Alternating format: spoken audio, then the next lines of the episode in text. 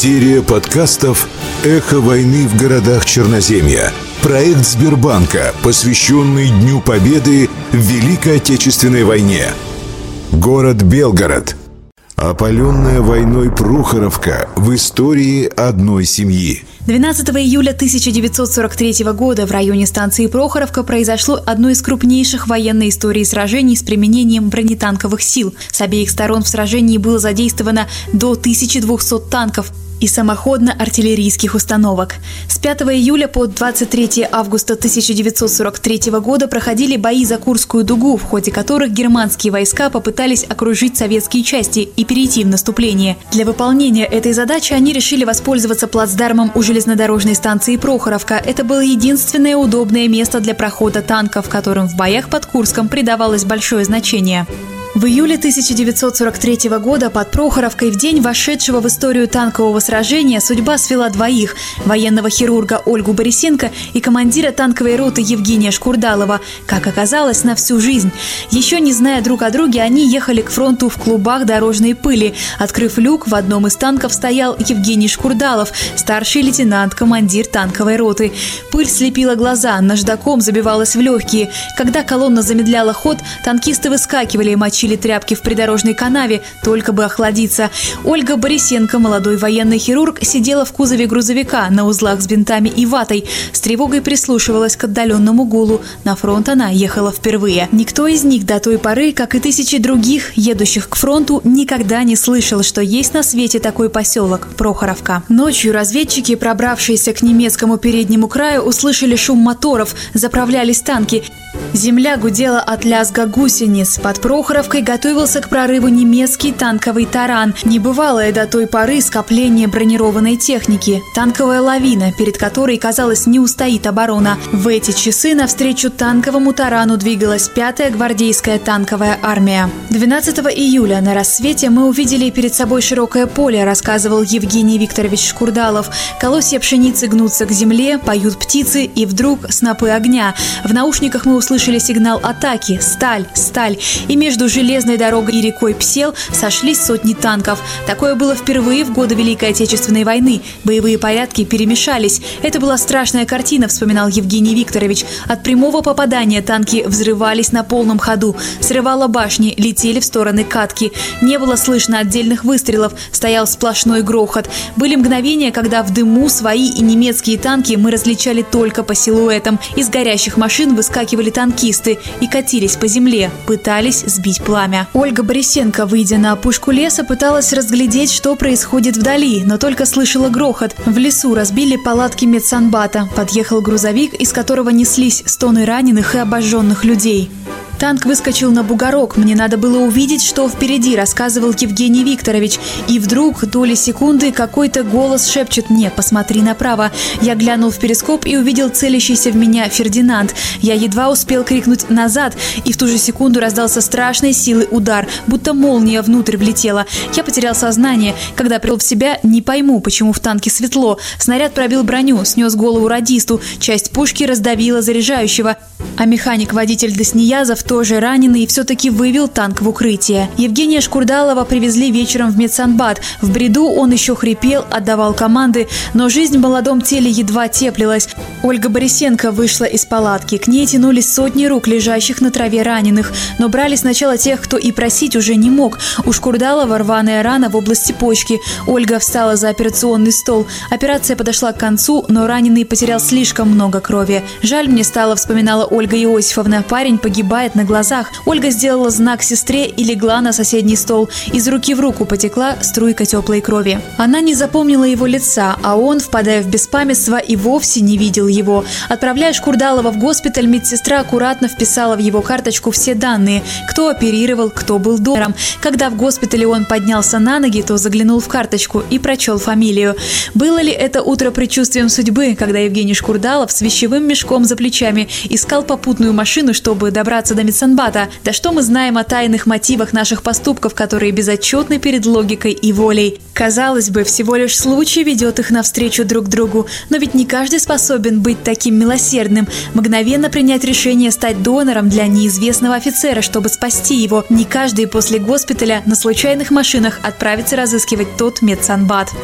И вот эта палатка. «Оля, вас тут кто-то спрашивает». Перед ним появилась миловидная девушка, худенькая, небольшого роста. Они стояли под деревьями, пахло нагретой на солнце листвой. Рядом на траве стонали раненые. В небе шел воздушный бой. «Знаете, это было, наверное, одно мгновение», – вспоминала Ольга Иосифовна. «Только в памяти оно кажется долгим. Евгений благодарил меня, но мы стояли и просто смотрели в глаза друг другу и поняли, что хотели бы встретиться снова». При этих словах Евгений Викторович очень эмоционально добавил – это было чудо какое-то. Встретились, чтобы тут же расстаться. Он уехал в танковый батальон, она ушла к раненым. И хотя между ними ничего об этом не было сказано, они уже знали, что будут стремиться встретиться снова. Перед тем, как попасть на фронт, Ольга Борисенко проходила практику в госпиталях. Немало наслушалась в палатах. Кто-то шутя рассказывал о победах над женскими сердцами. Ольга с поклонниками вела себя сухо и строго. «Я не признавала легких романов», — говорила она. Искренне полагала, что любовь и счастье возможны только после войны. И тут появился Женя. Он был трогательным и скромным. Наш медсанбат следовал за танковой армией, в которой служил Евгений. Мы часто передвигались, разворачивая операционные столы то в палатках, то в полуразрушенных домах. Когда бывало затишье, Женя мчался на попутках, чтобы разыскать меня. Всегда появлялся неожиданно. Около медсанба разгружали полуторку, санитары носили раненых, а Евгений держал Ольгу за руку и говорил о том, какая она необыкновенная. «Да вы же меня совсем не знаете!» «Вижу и знаю». Он увидел в глазах этой девушки надежду на доброту, счастье, и потом он помнил, Ольга спасла ему жизнь. Любовь над бездной, поднятый маяк. Их встречи были всего лишь мгновениями среди боев, смертельного риска, лишений и всего того, что называется фронтовыми буднями. На что мы могли надеяться, говорила Ольга Иосифовна. Каждый день бомбежки, обстрелы, рядом с тобой смерть. Не знаешь, останешься ли ты в живых, а счастья все равно хотелось. Встречаться они могли очень редко, в торопях, на людях. Они стали верить, что любовь поможет им выжить. Чувство такое появилось, что сродни религиозному. На фронте надо во что-то верить. Слишком жестокие будни на войне. Ты стоишь со скальпелем в каком-то здании, говорила Ольга Иосифовна. Перед тобой раненый. Сестра держит капсулку. И тут начинается обстрел. И ты не можешь не только спрятаться, не можешь даже показать, как тебе страшно. Рядом с тобой беспомощные люди, которые на тебя смотрят и ждут помощи. Сначала мы красный крест навешивали, а потом поняли по кресту и будут целиться.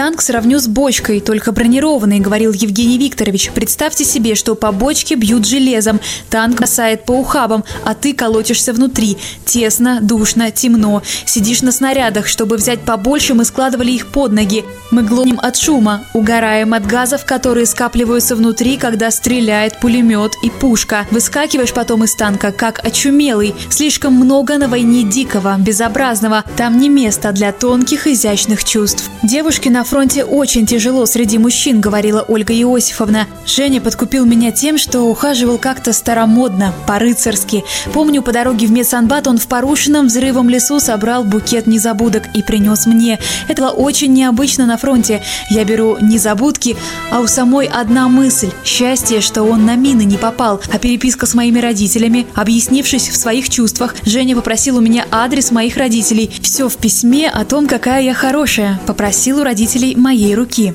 День за днем они жили в тревоге друг за друга. Однажды, стоя на высотке, он увидел, что немецкий бомбардировщик заходит над лесом, где стоит медсанбат. Взрывы подняли землю.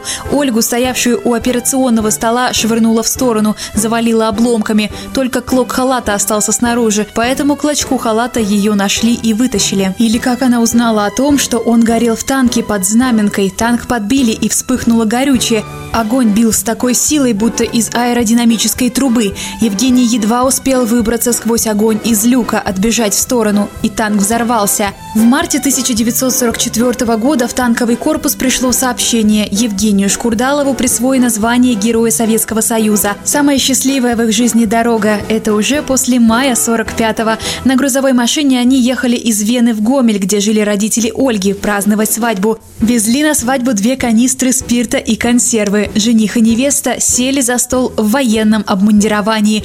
Оба они вернулись с фронта с подорванным здоровьем. Война догоняла их и напоминала о себе старыми ранениями и контузиями, но религия сердца, как еще называют любовь, помогала и спасала эту семью. Евгений Викторович окончил два высших учебных заведения, работал в области ракетостроения. Ольга Иосифовна, повидавшая на войне столько смертей, стала ведущим акушером в одном из районов Москвы. Они вырастили двоих сыновей, пошли внуки. Потом пришло тяжелое известие. Евгений Викторович скончался. Я навещала Ольгу Иосифовну и видела, каким страшным ударом для нее стала потеря мужа. Теперь потомки этой большой семьи трепетно хранят память о необычайной встрече их родителей-фронтовиков, а также бабушки и дедушки Ольги и Евгения Шкурдаловых. Они, встретившие друг друга на войне в самых трагических обстоятельствах, на многие годы смогли привнести в свою семью ту особенную радость и доброту, которую дано узнать только любящим людям.